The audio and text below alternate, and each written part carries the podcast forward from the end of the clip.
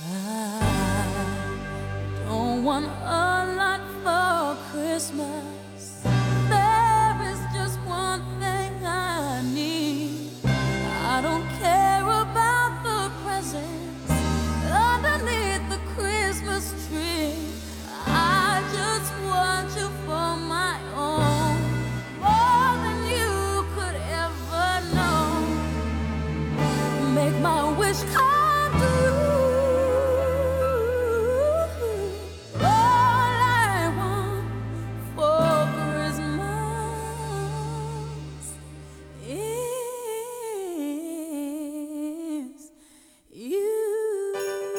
好，这里是无时差研究所，是爱谁谁。大家好，我是科科。今天是一期加录的节目，因为大家都知道，平时我们录节目，因为有本职工作，所以都安排在周末录节目。啊，因为呢，这个圣诞节即将临近，所以呢，我们今天特地在工作日加录了一期节目。希望听到这期节目的人，不要是以为我们在划水，就是在，因为我们为了凑这个时差，真的是很难很难，因为我们三个人分处三个时区，分别是在。这个北京，然后纽约和新西兰的奥克兰，对，然后没有想到这三个地方的时差居然差这么多，每天基本上是在群里对完话之后，有一个人就已经睡去了。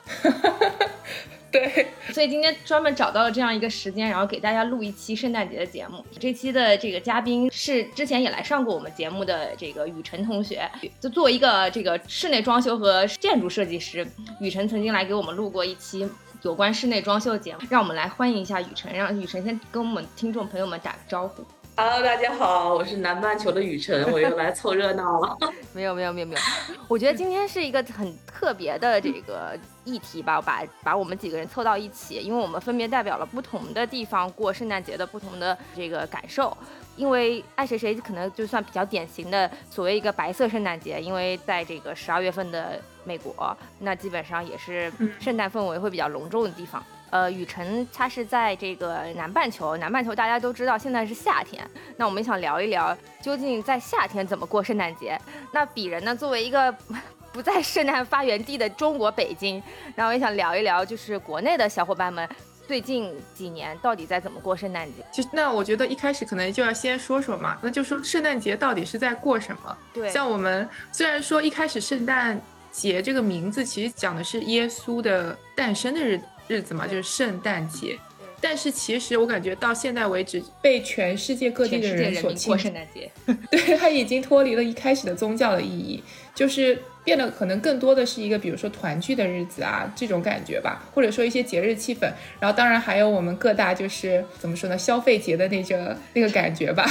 对，所以就是可能是就是切这个议题，我们首先可能先来聊聊，就说圣诞节到底在过什么呢？嗯嗯，圣圣诞节就是。在南半球，因为我们是比较比较松散的，然后我们就演演变成了一种家家庭团聚的一种习俗，就是吃吃喝喝，然后张灯结彩，就跟我们中国的春节好像过法比较相似。嗯不过我们一般都是从中午开始过的，除了就是说凑热闹，也很多是就是说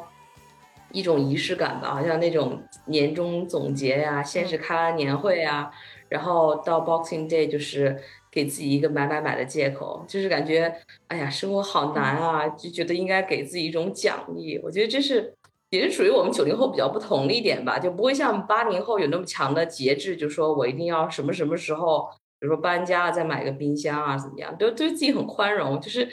然后商家又特别配合，就说，哎，你刚发了年终工资，怎么可能会让你捂热？就是你光捂不热，然后你充满了各种诱惑。嗯，就是到我们是二十五号开始做过那个圣诞节嘛，然后大家就是比较早的收场，从 lunch time，然后到晚餐收场以后，第二天早上 Boxing Day 一些大商场都开门了，早上七八点就去排队，然后就像国内双十一一样嘛，然后大家都是哇塞，赶快去买我心里面最想买的那个它。哦，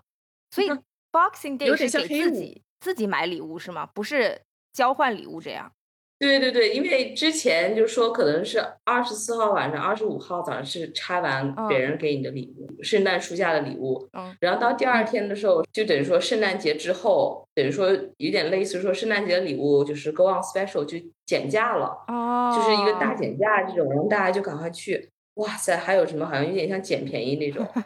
是，所以怎么感觉新西兰的圣诞节和澳洲的圣诞节也都变成了一个消费节？对，其实也是一个消费节，对啊，就是而且所有的网红和明星都在就是帮助带货，哦，然后大家就好像把平时积攒了很多就是那个 wish list，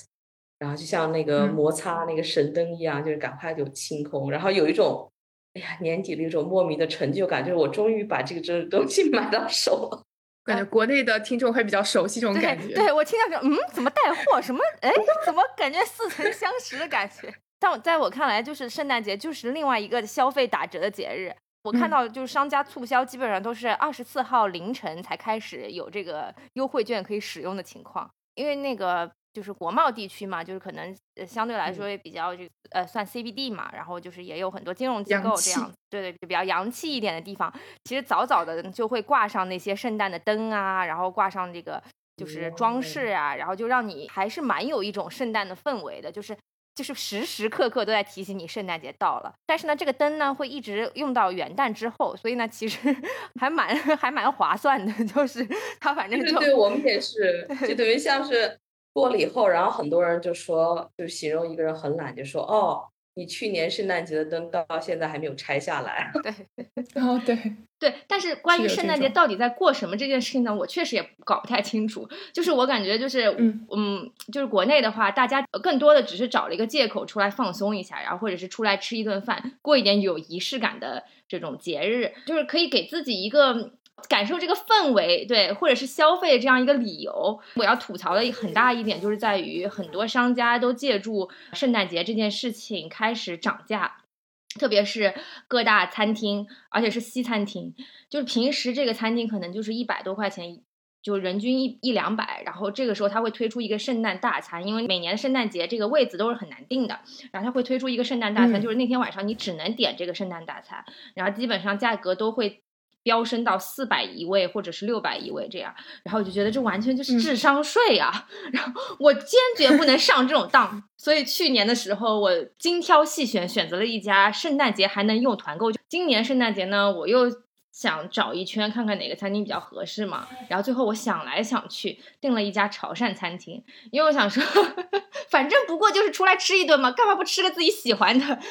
就吃个中餐也是过圣诞节嘛，对吧？一我践行了这个仪式感，二我没有这个收这个被收这个智商税，感觉跟那些 消费主义斗智斗勇。是，那来我们来问一问这个 authentic 的，美国算不算？美国算不算就是 authentic？它不算是一个宗教国家，但是我觉得大部分人还是信那个基督教或者天主教的多嘛。对，所以庆祝圣诞节的人还是蛮多的。嗯，但其实也看地方，像因为我住的这个地方就是犹太人比较多，所以就没有人哦，没有什么人会过。对，你可以讲清那个，对，你可以给听众朋友们普及一下，就是说其实就这个之间的区别。对对对，就是说圣诞节其实是主要是呃基督教的人过的嘛，然后他们就是在美国的庆祝一般是从感恩节结束就开始了，就感恩节的黑五，大家都会疯狂买东西，一部分买给自己，还有一部分就是买接下来圣诞节要给家人朋友送的礼物。这就是可能在直到圣诞节之前，大家在买东西都是为了。呃，圣诞礼物嘛，然后还有就是很多人比较认真的会把家里啊，包括家里的圣诞树、房子外面的灯啊，或者是他门口的有那个草坪上的一些装饰，全都会弄出来。嗯，然后就整个十二月份，包括到新过完新年这段时间，都会有这个这些一些，就算是圣诞装饰吧。像纽约的那个呃 d i k e r Heights 是也算是纽约的一大景点，因为整个小就是那个整一个 neighborhood。就那个小区吧，就大家都非常非常夸张的弄那些装饰物物品，就你可能一个房子外面堆了什么二十几个胡桃夹子，然后 各种圣诞老人，就是你看不到墙面，就只有灯，就是那种，而且都是会动的那种，好吓人啊！有一点像，有一点像进去去游乐场那种小小小世界嘛，然后你一过去，那灯就亮，然后就全部人就开始动的那种，是有点吓人，但是他们是。就因为他们真的非常认真的在做这个圣诞庆祝的事情，我想想，光电每个晚上电费应该就不少钱。但像我现在住的这个地方，就是只有一两户人家有灯，然后我们就可以知道他们肯定是基督教徒，因为其他人都是犹太人或者亚洲人或者别的其他的人。就对圣诞节这个本身就没有说要去庆祝。像我们其实不介意吧？我觉得我们我们就是亚洲人在这边也可以庆祝一下。但是犹太人对于他们自己的宗教信仰还有这个节日是非常就是严肃的。嗯，然后犹太犹太教在十二月底的时候，其实是他们有自己的光明节。光明节的话，一般是他们犹太历的哎某一个月的二十五号到另外一个月的二号或三号，这个名字实在太奇怪了，叫什么？基斯流月和提别月，就是他他们的犹太历的名字。然后就有有八天左这么一段日子，他们是要过这个光明节。我觉得犹太小孩特别幸福的一点就是，他们每天都可以收到一个礼物，连收八天。那父母应该头很痛吧？对，荷包。而且你知道，犹太人家里一般就是也会呃生蛮多小孩的啊。就之前有一个奈飞的纪录片，也不是纪录纪录片，或者也有可能是类似电视剧的这么一个再创作的一个作品里面，那个女女主角就说，他们那么爱生孩子，是因为他们要把当年。大屠杀里面的那些犹太人全部再再生出来，要生回那个总量，就就所以为什么犹太人他们信仰里面就要求他们多生小孩，其实是有这个原因。种族延续性，对同族，对对。所以就说圣诞节在就是特别像美国这种各种族裔啊比较多的国家，就是它不见得是每个人都会庆祝的。但像在英国的话，那比较普遍是家家户户都会庆祝。嗯，对。哎，但我记得是不是就是可能。当我们送出圣诞祝福的时候，比方说 Merry Christmas 的时候，其实还要看对象，对吧？如果你的对方可能他是一个信犹太教的，那如果你跟他说出这句话的时候，其实是冒犯到别人的。对，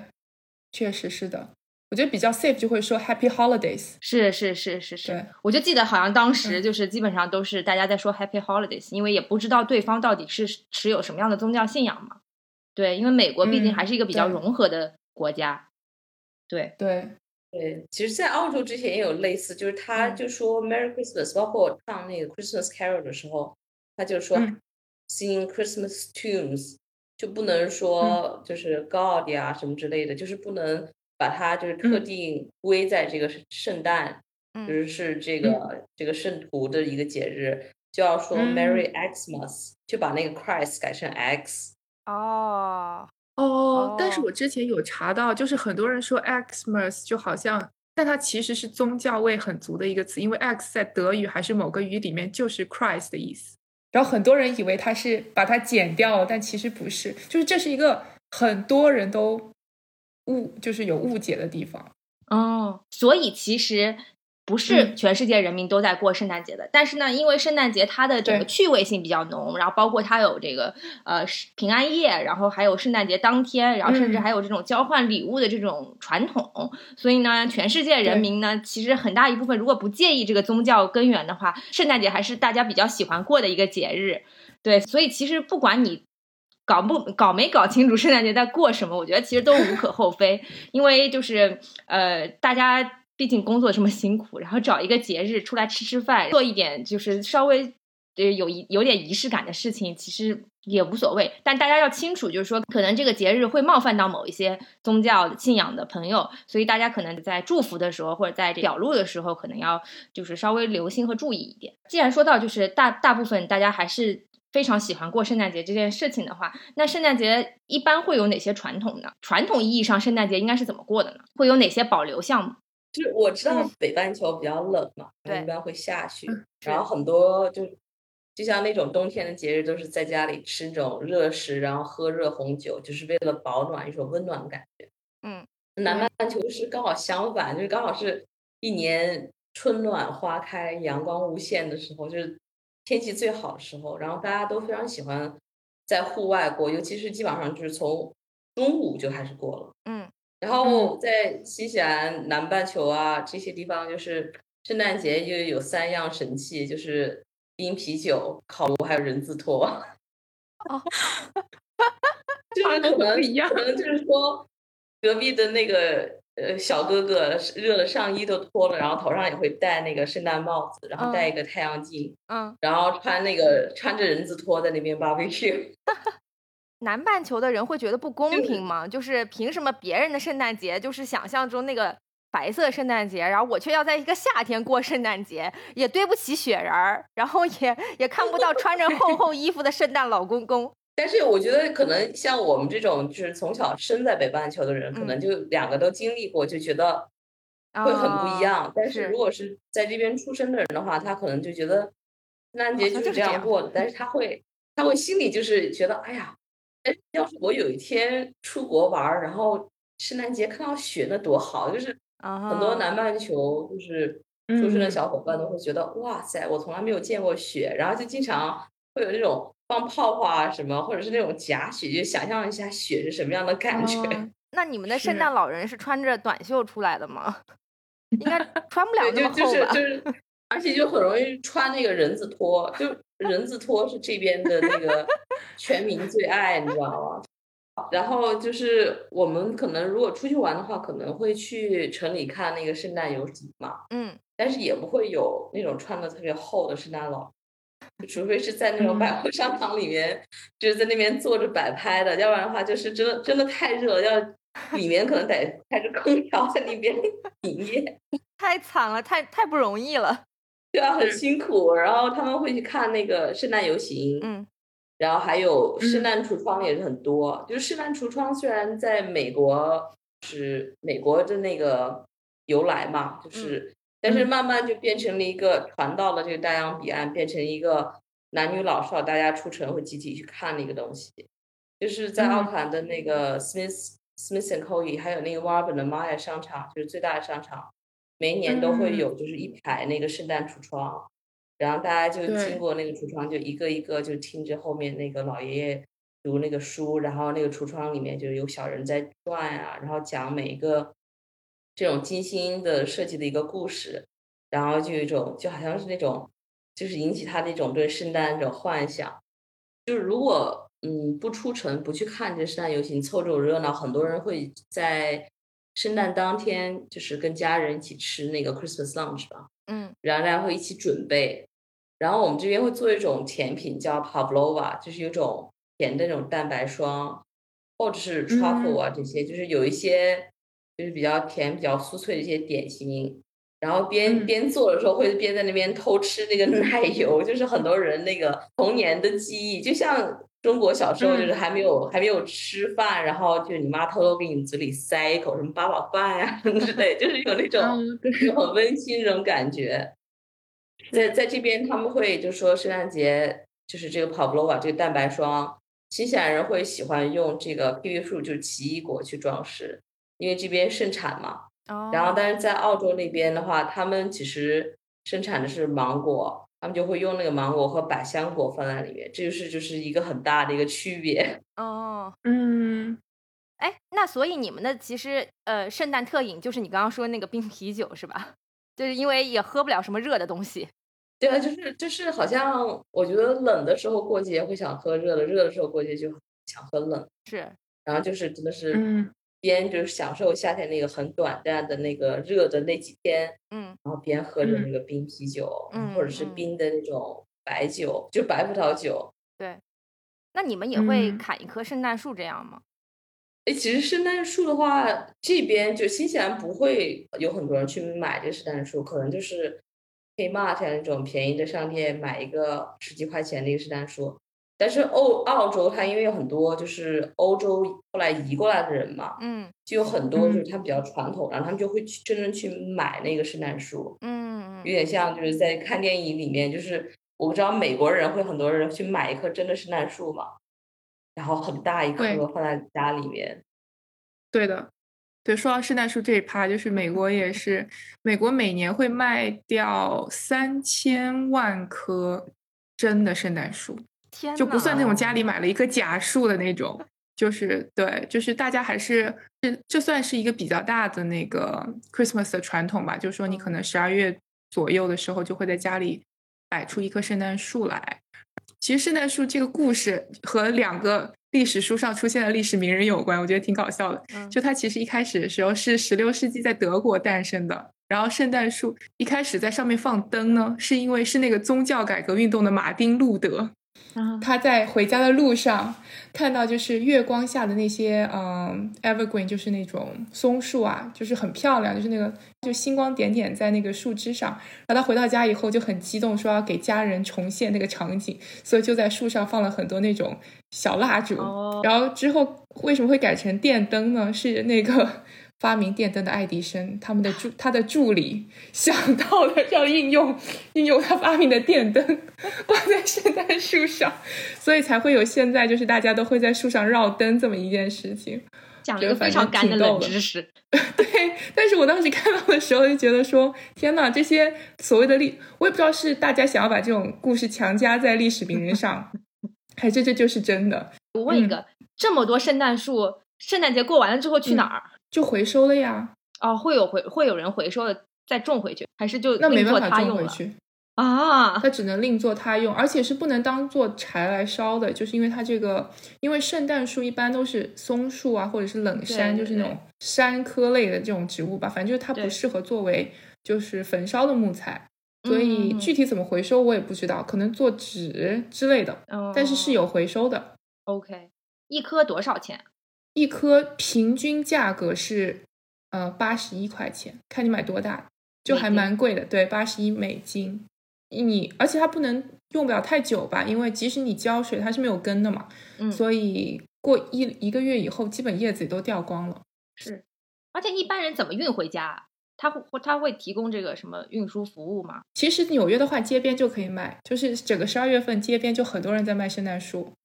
你你可能在你家附近的一两个 block，你就可以看到有人在卖，然后就把自己你就自己扛回去就好了。因为他卖的时候其实是没有打开的嘛，就是像一把伞收起来那样子。哦，所以就扛回家。而且一般自己如果说像纽约人是家里应该也不会特别大，所以也不会买一棵特别大的 圣诞树，所以就还好。那除了这个之外，你们北半球，嗯，你们你我们北半球是怎么对？有还有哪些特色呢？对对对，刚刚那个雨辰也提到，像北半球我们就要喝一点热饮嘛，然后比较有名的就是那个 eggnog，就是淡奶酒，它一般是会什么牛奶、奶油、鸡蛋，然后再加那个肉豆蔻是 cinnamon 吧，还有香草等等一些香料煮，然后煮了以后就看你自己个人喜欢，可能一般大家会加一点那个朗姆酒，就是作为一个就是有点像 spike 叫 spiked 呃 eggnog，就是加了酒的 eggnog。其实感觉冬天大家比较喜欢喝就是带酒精的甜的热饮，然后还有一个就是那个 mulled wine，然后还有一个就是喝热巧克力，但是它会在里面放一些威士忌。哦，就基本大家都是在各种形式各种喝酒就对了。我记得还喝过什么苹果 apple cider 是不是？对，apple cider 是一个冬天普遍比较受欢迎的，好像嗯对，就冬天都会喝，因为秋天他们那个苹果收成了以后，各个的农场。他们都会自己做 apple cider。哦，我们这边还是喝凉的，而且会把那些混在一起，然后就变成一个那种 mixed 的那种酒，像什么 sangria 呀，然后 mojito 啊这些，非常夏天，对，非常夏天的感觉。因为尤其是就是说南半球夏天，尤其新西兰很短嘛，可能就热大概两三周，然后大家就像。就像英国出太阳一样，就是赶快把这个夏天要过了，就是证明我很夏天，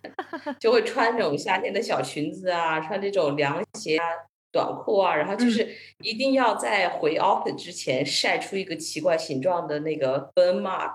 然后就跟同事说：“你看，我去度假了耶！” 就跟就跟赤道地区的人民，一旦看到这个天气有一点转冷之后，就开始把自己为数不多的羽绒服拿出来套上。就是，对对对对对，只有这么一两天的机会，对对对，就根本没有何必呢？对对，其实我之前看到就是说，你说那个圣诞节的树，然后我觉得，我不知道你们有没有看过那个《Fresh Off the Boat》那一集，那个美国移民的那个电视剧嘛，就是讲一个华裔民族在美国长大的故事，然后里面就有一集，就是他妈妈就是跟他说。嗯，他就问他妈妈，为什么所有我们所就是崇拜的这些神啊，或者这些神话人物都是都是外国人？然后他妈妈就跟他说，你知道圣诞老人是圣诞老人是中国人啊。然后他说真的吗？他说因为圣诞老人喜欢红色，而且圣诞老人 圣诞老人送的所有的玩具后面都写的 “Made in China”。好吧，好冷。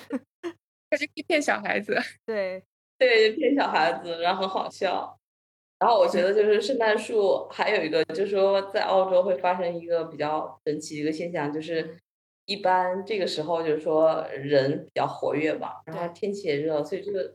动物也很活跃，就很想凑热闹。然后就时不时就是每几年就会有一件事，就是说谁谁谁买了一棵树，比如前两年就有一个大妈她买了一棵树，结果那个树买回家以后，他就看那个树好像在动。这个 树里面就有一条那个剧毒的那个虎蛇哦，哇，那么吓人啊！对啊，对，然后这种事情在澳洲就会发生。您正在收听的是无时差研究所。无时差研究所是一档横跨中美的播客节目，我们分居在大洋两岸，邀请各行各业的同龄人一起讨论时下中美的诸多社会现象。虽然每周都要配合着时差，以远程连线的方式录制节目。但我们每周的更新无时差，因为我们知道每一期的认真对待都会传递给世界各地的你们。如果你喜欢我们，欢迎扫描微信打赏码或者使用爱发电给我们送来你的心意。详情请见本期节目的文字介绍。谢谢大家。就说到圣诞，因为就感觉跟南边很不同，就是。像在北半球过圣诞的话，大家真的还蛮在意是不是那个 White Christmas，就是圣诞节这天会不会下雪嘛？如果就是那一天能够下雪的话，大家都觉得是一个寓意非常好的这么一个意事情。然后像今年，因为我们正好上个礼拜下了一场特别大的雪，所以现在外面雪可能还积了有个二三十厘米高吧，所以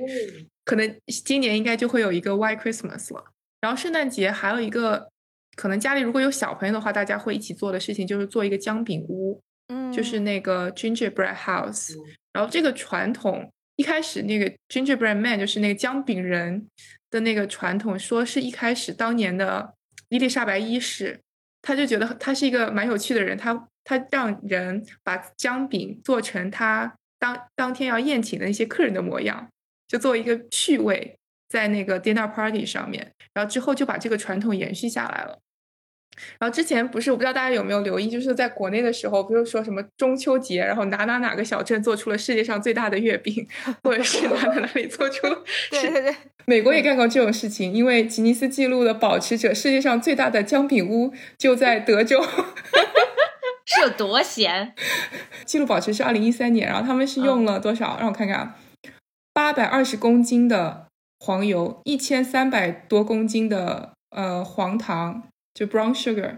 红糖对，然后七千两百个鸡蛋，三千多公斤的面粉，还有三十一公斤的生姜做成的，就是怎么说呢，是一块块像砖头形状的 gingerbread 姜饼，然后垒了一个房子，那个房子是什么？长十八米，宽十三米，高三米，就是像网球场这么大吧？就你真的可以。进去的那，就是真的像人比人还高的一个房子，然后他们还特地研究了各种科学比例，保证能够抵御各种就是气候，万一下雨啊什么都不会倒。那是不是可以站在里面吃一口？我没有看到里面的照片啊，但应该不好吃吧？因为我我想就是你在日晒雨淋之后 好浪费啊。中国的那个那个吉尼斯世界纪录的月饼还是可以吃的，对，做做完之后分给大家。对，它毕竟不是一个 house。嗯，对，那还比较比较有意义一点。反正这个，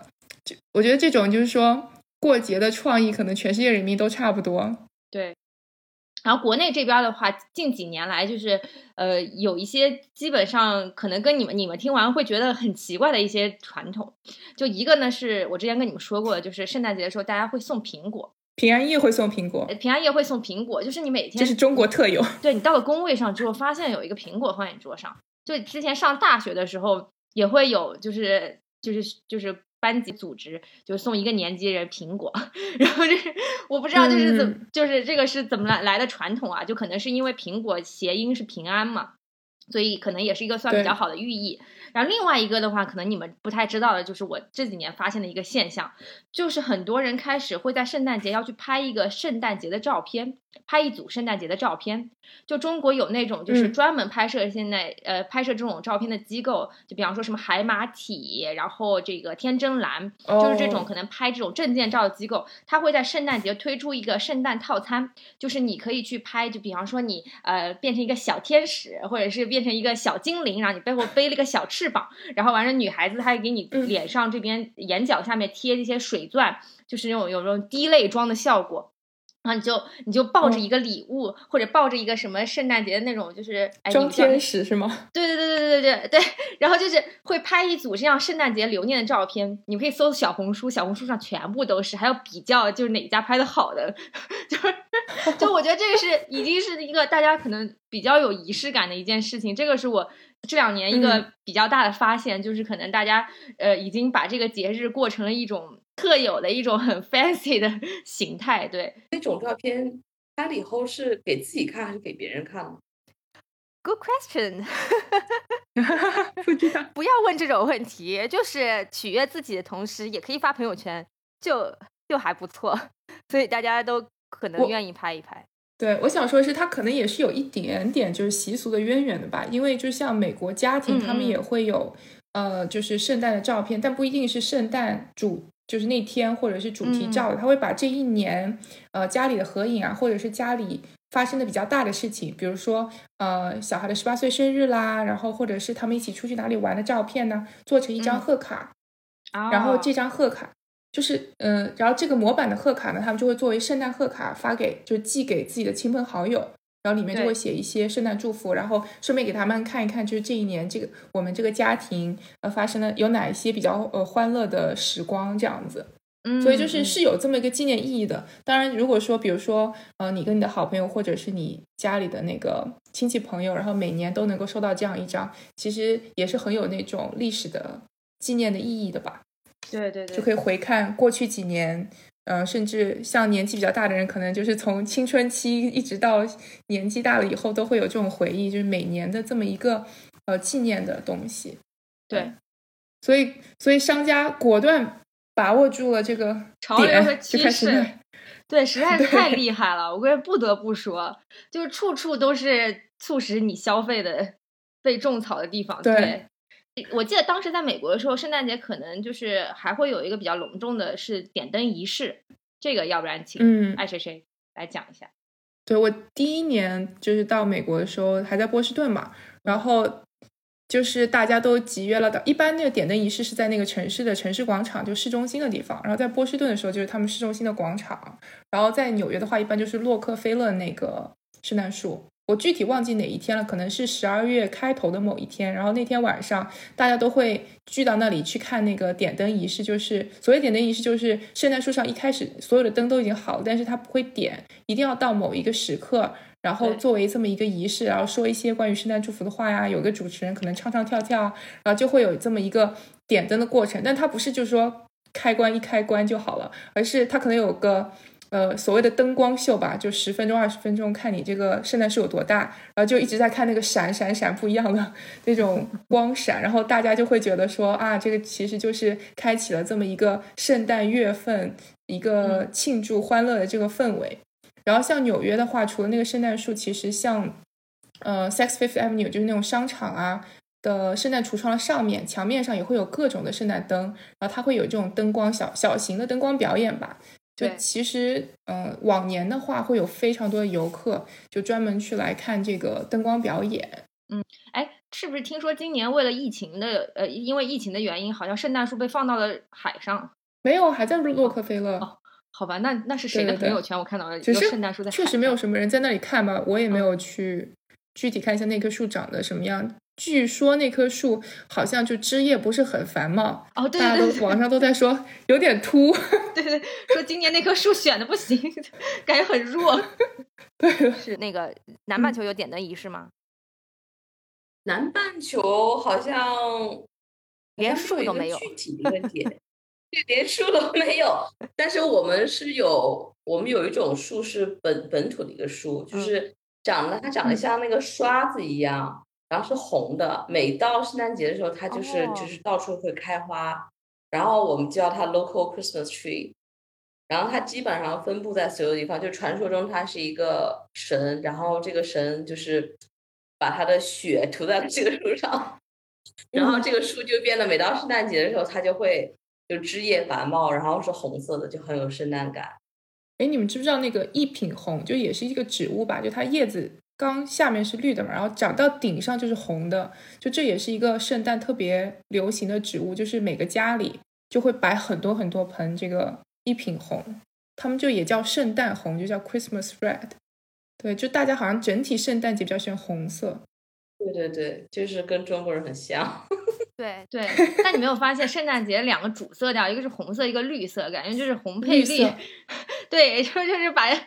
最不搭的两个颜色配在了一起，好像也没有那么多违和感啊。就感觉这么多年也就这么过。圣诞老人就是红配绿，对，红配绿。嗯，另外就是，其实我们刚刚也不停的提到，就是圣诞节会有一个传统，就是要交换礼物。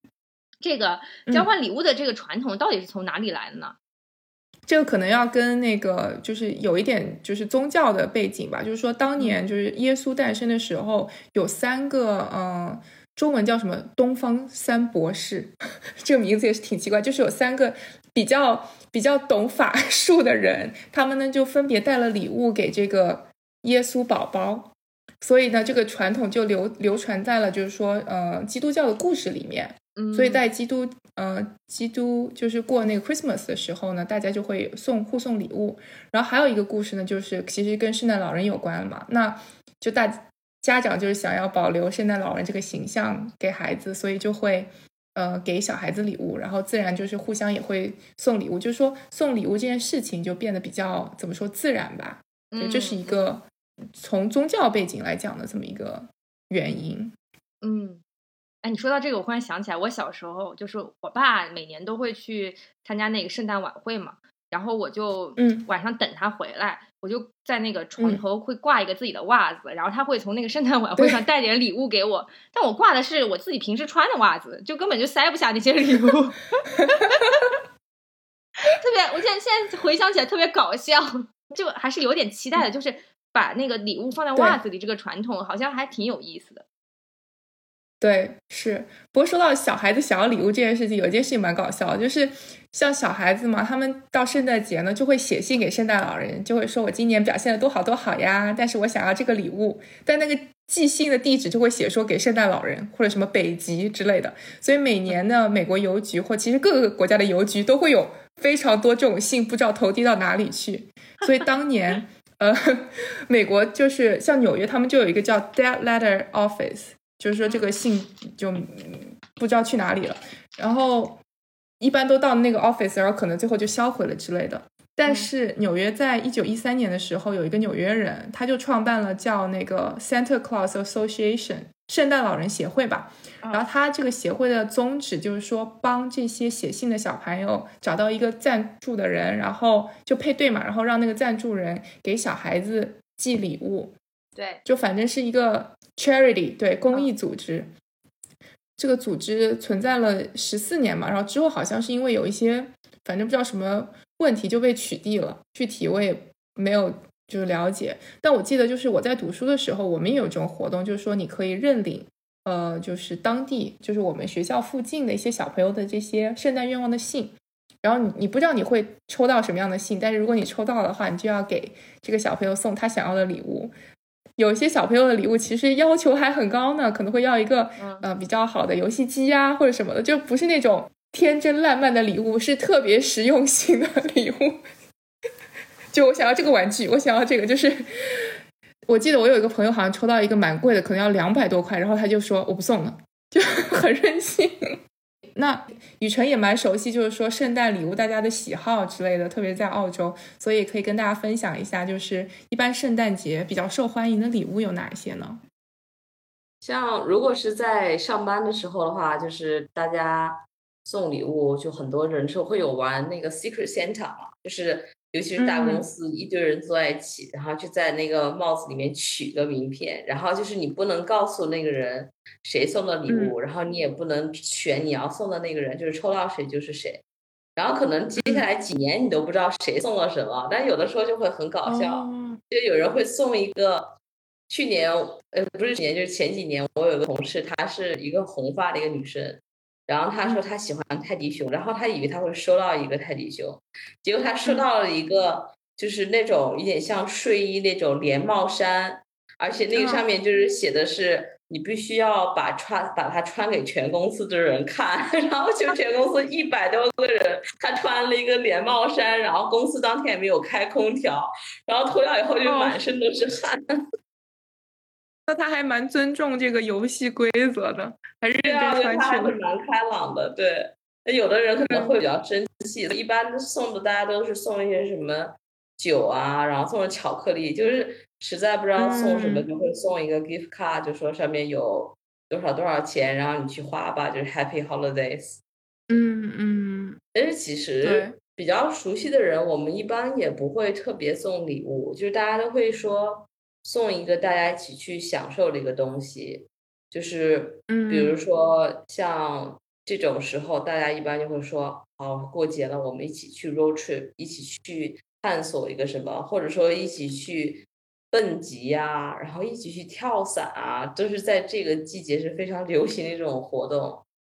然后一般有的时候，如果能够就是大家能够有条件出国游的话，就是嗯，他们会很喜欢说我们去泰国摸摸一下大象，因为没有见过，或者去欧洲看一下教堂，因为我们离整个世界太远了。然后有机会的话，大家就很想说去看看外面的世界是什么样的。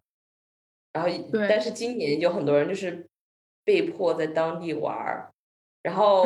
就是当地政府也会就说宣传说大家尽量在当地玩儿，然后支持一下当地的旅游业。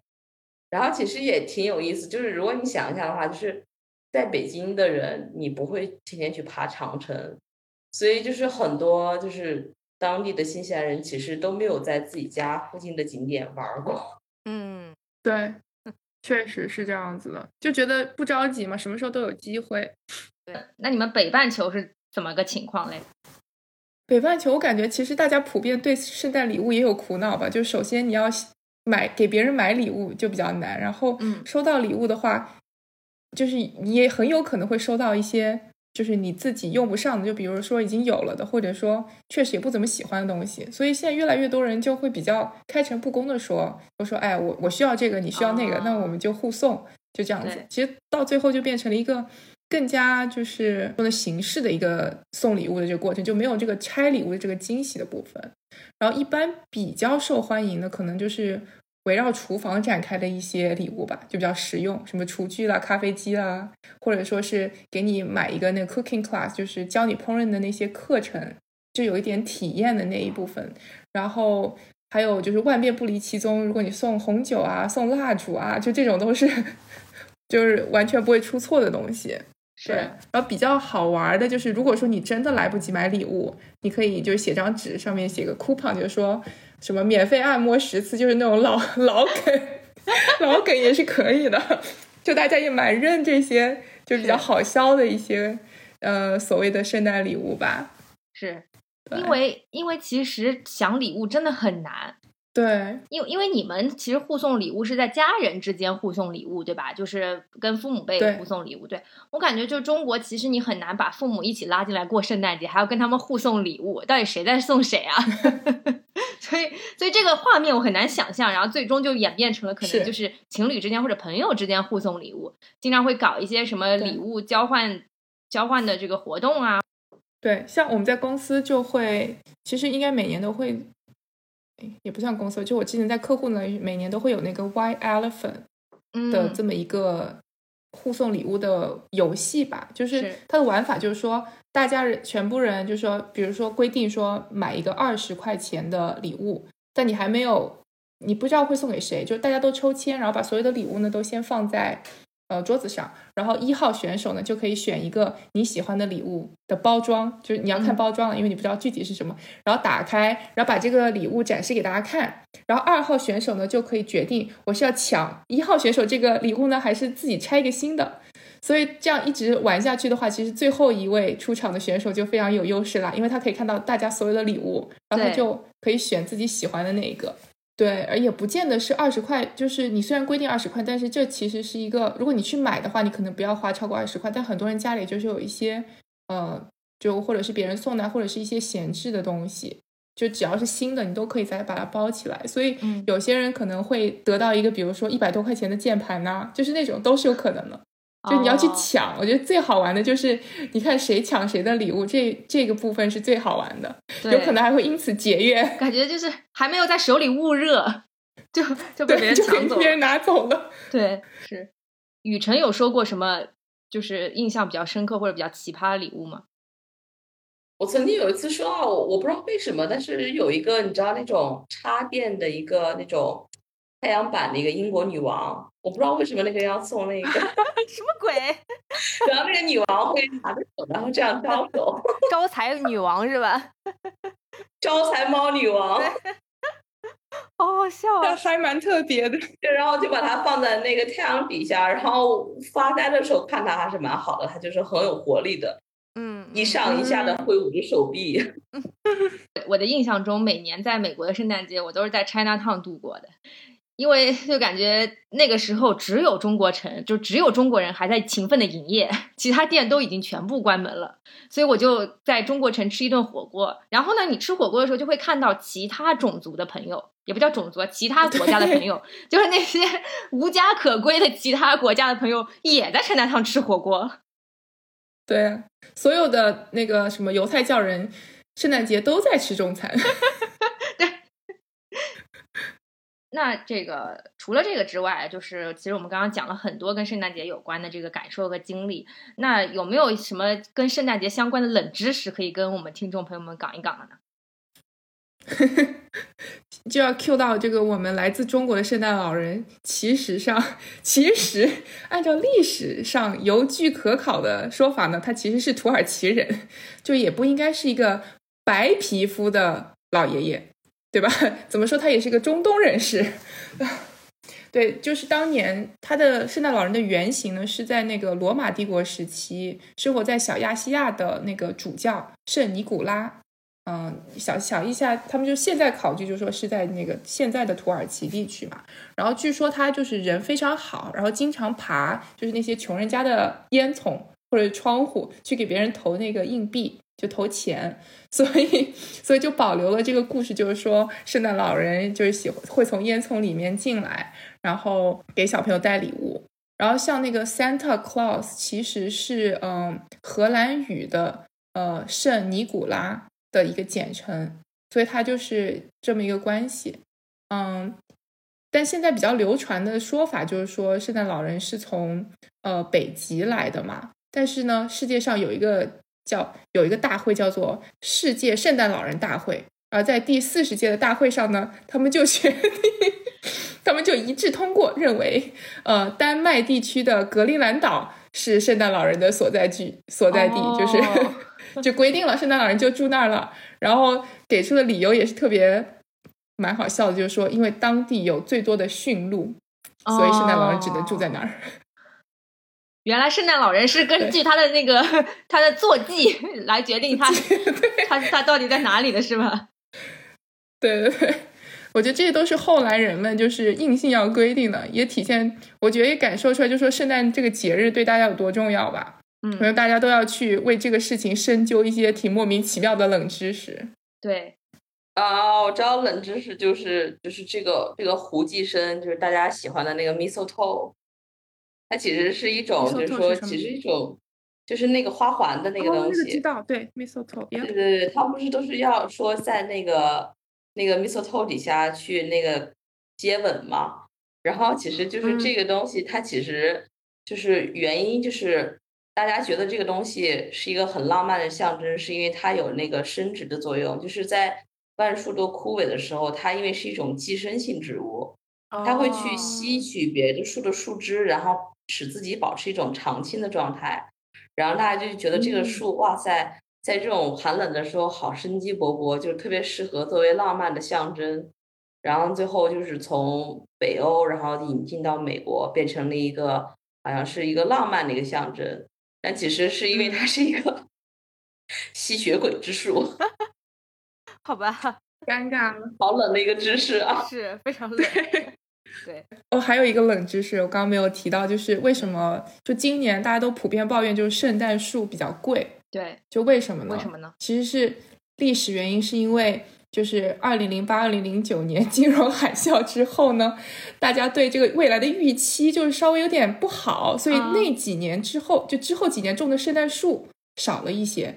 然后圣诞树哦一般呢要六到八年生成，然后甚至大一点的可能要十年以上，所以今年的树没有那么多，就让我联想到了为什么山崎日本山崎的鸡尾酒，就是日本山崎的那个威士忌那么就最近很紧俏，然后又买不到呢，就是因为他们几十年前酿的没有那么多。金融海啸真的是威力颇大啊！就是怎么连铃木业都影响到了呢？真的是好像有也是有点不可思议啊，很冷。对对，是的，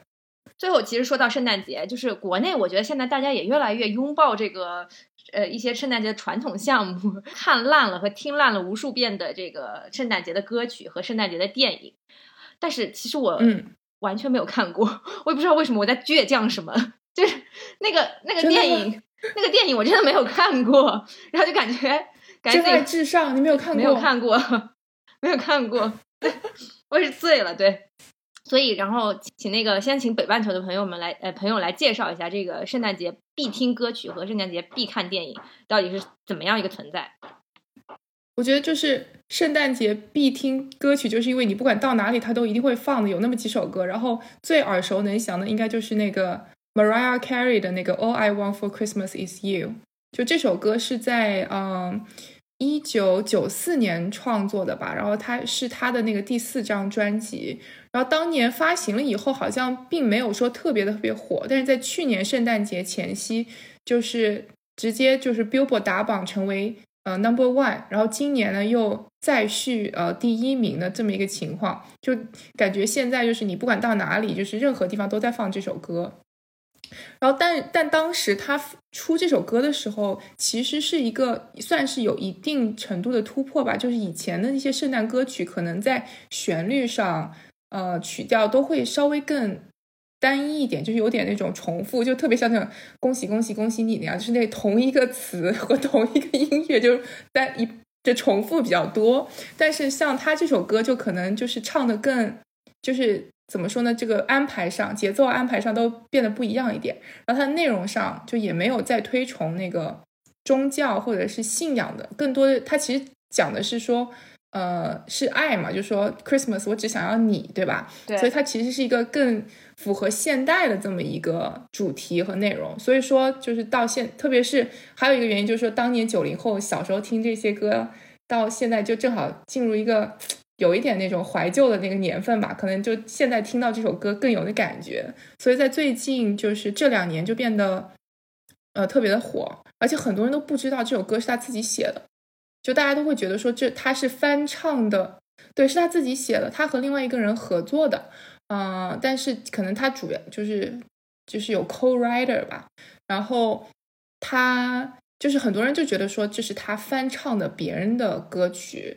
主要这个原因就是说为什么那首歌听起来特别像圣诞歌，是因为它的那些很多和弦都是参考了一些，比如说一九五几年、一九三几年那些比较著名的圣诞歌曲的和弦。所以它听起来就特别有那种圣诞的氛围，但它其实呢又是有一点像爱情歌曲的那个内容，对。所以他应该每年圣诞节能够收很多版税吧？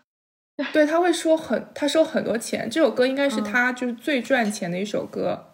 这其实是个思路，就是你作为歌手一定要唱一个跟是跟节气有关的，就跟那个呃陈奕迅的那个 Merry Christmas 那个那个歌，肯定在圣诞节的时候也会很火。也会很火，对。但其实他当年写的时候，他当年要出的时候，他还是反对的，就是因为就圣诞歌曲，直到可能一九九几年之前，大家都在听五几年的老歌，嗯，没有什么人会写新歌，就是大家会觉得说圣诞歌曲就是那样子，就是那些经典的，是他们很担心，就年轻人。就是当年的那些人不会接受他这种新的圣诞歌曲会不火嘛？啊，然后他自己也有一部分挣扎，然后最后决定还是要出那个专辑，现在就变成了一个成功。对，那以前的传统圣诞歌曲是什么？不会是那个当当当当当当当当当当，是这个吗？Jingle Bell 这个应该也这个肯定是个圣诞歌曲啊。嗯，还有一些什么嗯，Last Christmas，这是不是也比较新啊？嗯，我忘了，就是有一些吧。还有还有当年的那个爵士年代，嗯，有非常多的那个圣诞歌曲。嗯，但是的确，你一说到圣诞歌曲，第一个想到就是 Maria Carey 那首歌。哦，就是第一个就想到，就是从。从北半球一直流行到南半球，就是你只要想到圣诞歌曲，放的就是第一个就是它，就是也不会说很俗气，但是又是有一种很传统的感觉，就好像你说那种以前传统的老歌曲，他们担心被取代，然后现在这个歌曲你想到圣诞节就变成了新的传统的圣诞歌曲。那我们在在国内最熟悉的还是噔噔噔噔噔噔噔噔噔噔，但那个是个儿歌，我感觉是吗？对。那那另外有一个传统，我们好像也经常听说，就是说会在呃圣诞节这个晚上，呃是是是不知道是什么时候，就就会看这个《真爱至上》这部电影。这个具体是在什么时候看，什么时间点看，跟谁一起看呢？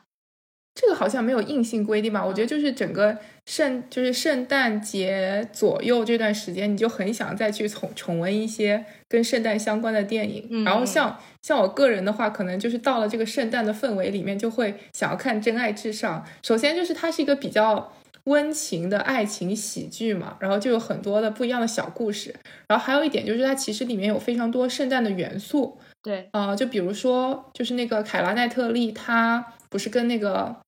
另外那个男生的好朋友结婚了嘛？嗯，然后那个那个男生叫 Mark，他就用那个文字卡片，然后跟他表白嘛。但他敲门的时候用的借口就说他是那个 Christmas Carol，就是唱圣诞颂歌的人。就这也是一个比较大的圣诞传统，就是有很多想传播福音的人，就特别是那些教堂的合唱团嘛，在会在平安夜的时候，在那个敲门去呃给大家唱圣诞颂歌。但其实很多人对这件事情都是比较头疼的，就因为他们可能会觉得说，哎，可能是有人送包裹呀什么的，然后一打开，然后就在面前唱了好久都不走，然后就觉得很痛苦。你也不好意思关门，毕竟人家是来祝福你，你也不需要做任何的事情，就是你不需要呃给他们东西啊或者什么，这些都不需要的。他们就单纯是为了传播这个所谓的爱，或者是呃 Jesus love 之类的这种。对，然后还有一个。嗯，我个人很喜欢，就是那个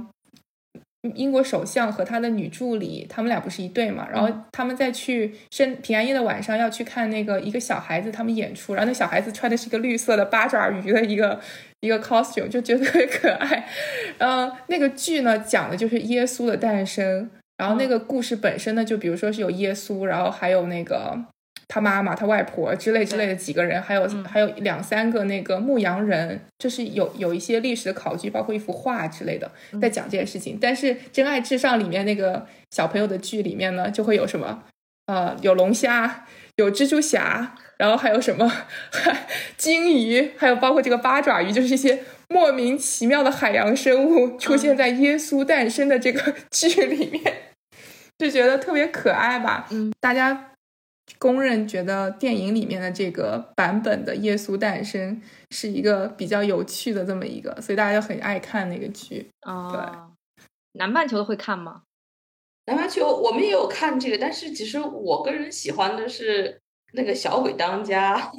哦，对，那也是经典圣诞。就是尤其是我记得应该是第二部吧，就是他在那个走廊里还遇到了那个特朗普，然后特朗普还跟他说：“哦，在这边。” 然后他一个人到那个酒店里，他不是走丢了嘛？他跟他家人走丢，然后就是那个小朋友，就是冒着自己家人的名，然后去了一个豪华酒店里面，然后开始一个人的狂欢，就是一边就是让我想到小时候那种爸妈去上班，假期去上班，然后一个小朋友在家里抱着零食，打开电视，然后有很强的共鸣，就是幻想着说哦，在这个床垫上蹦蹦跳跳，然后把那个。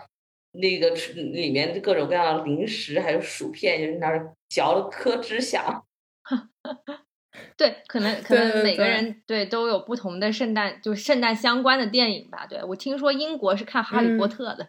也不知道是什么情况。对，就是因为因为我知道，就是刚刚爱谁谁也说，就是美国这边会从呃感恩节，然后一直放到元旦嘛，其实就等于说这个中间相对来说还是一个比较长的假期。那大家这段时间的精神状态和这个工作状态，是不是基本上就已经就是是节假日的模式？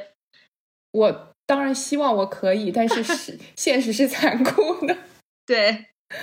呃。对，而且像我圣诞节要出去玩嘛，可能现在更更多人会圣诞节也都会出去玩，包括小鬼当家，他们一家人每年圣诞节都出去玩，然后每年都把他落在家里，就也是挺搞笑的。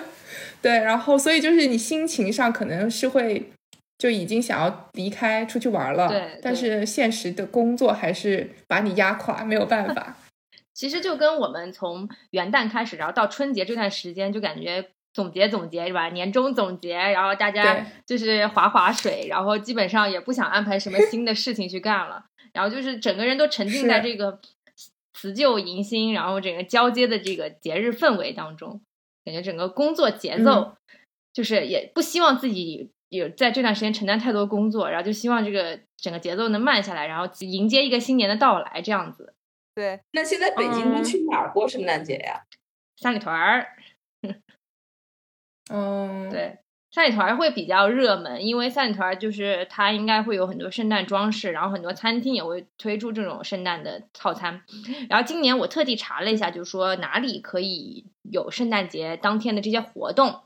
然后其实一般就是呃会去，我看到有一些就是比方去蓝色港湾，就是三三元桥那边、亮马桥那边有一个广场去看那个灯光秀，就是有一个灯光秀。然后另外的话就是，呃，北京的欢乐谷会有圣诞夜的这个活动，它会为圣诞节单独推出夜场，就有点像万圣节夜场一样，它会做这样一个圣诞夜的圣诞特别的，呃，是就圣诞节的特别的这个专场的活动。然后，呃，三里屯附近呢也有这种圣诞市集，上海上海也会有很多这种圣诞市集，对对对对。然后，嗯，基本上。就是这样的情况，还有什么枕头大战之类的，我感觉是为了玩，在在而玩，就是搞了很多什么海底，好像搞错了季节。对呀，对搞错了季节。然后什么海洋公园还有圣诞节的特别特别这个专场，就是什么所有人都在凑圣诞节的这个热热度嘛，就是各种跟有关系的、没关系的都想去蹭一把这个热度。对，对，今天非常开心，在这样一个时间，然后凑足了三个时区的这个小伙伴，然后跟我们一起聊一聊圣诞节到底是怎么度过的。呃，我就发现可能都不太相同，然后每个地方过的也都呃有自己的特色，也也都挺有趣的，就是。整体来说的话，我觉得就是圣诞节其实是一个挺挺多元融合的一个节日，感觉全世界人民都可以就是这个包容性的去过这个圣诞节。所以呢，今天在节目的最后呢，就也祝大家 圣诞节快乐，圣诞快乐，节日快乐。好的，节日快乐，对，又一个消费节快乐。哎，我们下一期节目就要二零二一年见了。对对对，所以小伙伴们，明年再明年再见。对，顺便预祝大家新年快乐，就希望二零二一大家都能够一切顺利。那今天节目就到这里了，拜拜，拜拜。